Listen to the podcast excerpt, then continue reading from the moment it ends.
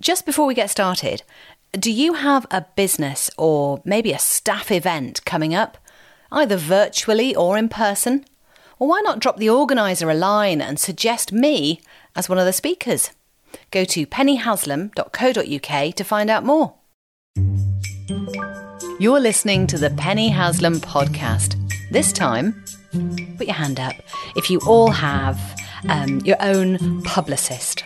No. Press office? No. Marketing department? No.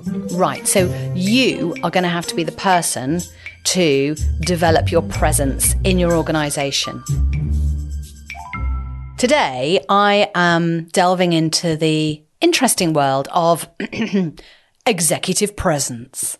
Now, that's quite a dry way, I think, to talk about um, being a good leader and showing that you are a good leader, having presence, gravitas, uh, authority, listening skills, demonstrating behaviors and values of your organization. There's a lot to talk about with executive presence. I just want to strip it right down to a couple of points. And the first one came out from a leadership program that I was part of at a really large uh, insurance, global insurance firm. Um, I was helping nine leaders or emerging leaders there to develop some ideas around being more visible. Um, and the first question I asked them was like, do you have, do you all have, put your hand up, if you all have um, your own publicist? No. Press office? No. Marketing department behind you fully? No. Right. So you are going to have to be the person to develop your presence in your organization, depending on what you want to achieve, obviously. So yeah, it's the whole make yourself a little bit famous approach that I bring, right? Brilliant. They're all on board. They're like, no, I don't have that. Right. I'm going to make some notes.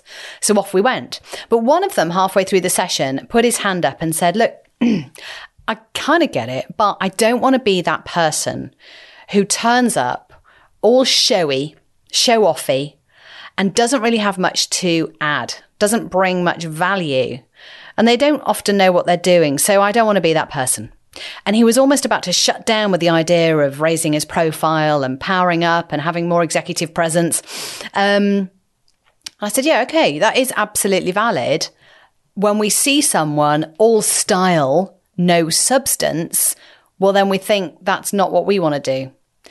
So there are ways of showcasing what you do rather than showing off. So the session was all about that and fashioning your image of that as an expert, um, being more useful to people than just going, Hey, look at me. I'm amazing, which is uncomfortable anyway for most people. So I set him straight and we got back to the work, which is good.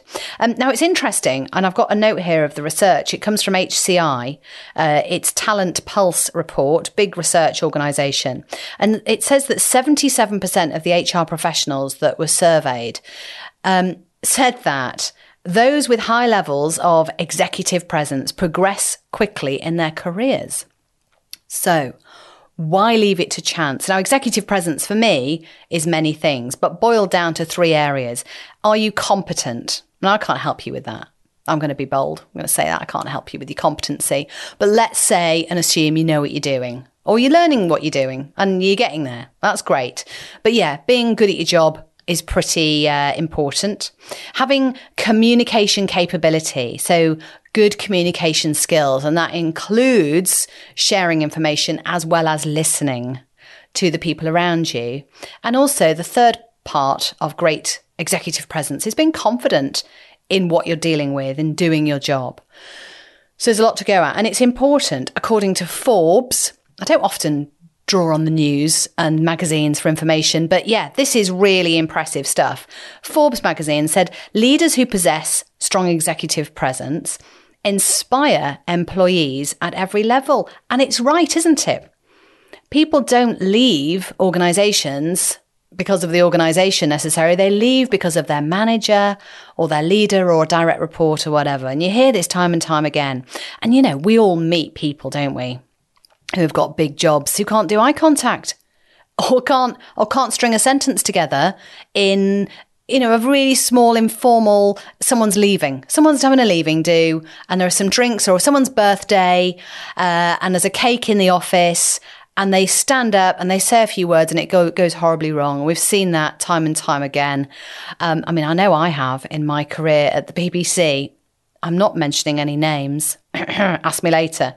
But um, yeah, they also encourage their team to follow them, their peers to trust them, and senior leadership to believe in them. So, really well put by Forbes magazine. Getting buy in for your ideas, having influence and impact, and engaging the people around you. So important. And all of which can be learnt. You don't have to just worry about it and think, oh, well, I'm not really coming across very well, so I'm not going to bother, or this is never going to work. There's loads of things you can do to have greater impact and gravitas and uh, executive presence. Yeah, it's a really good way of summarizing it all. So, yeah, um, if you don't have those things in place, learn watch a YouTube video, watch a TED talk, get a book, get a coach, get some training, tell people you want to invest in your personal brand profile and how you come across to others so that you can achieve more. Um, I've got lots to say on this, but you know, I'll stop it there and um, just say get in touch if I can help you with any of that. All right, take care. My third book is coming out in 2024. It's all about confidence at work and in life.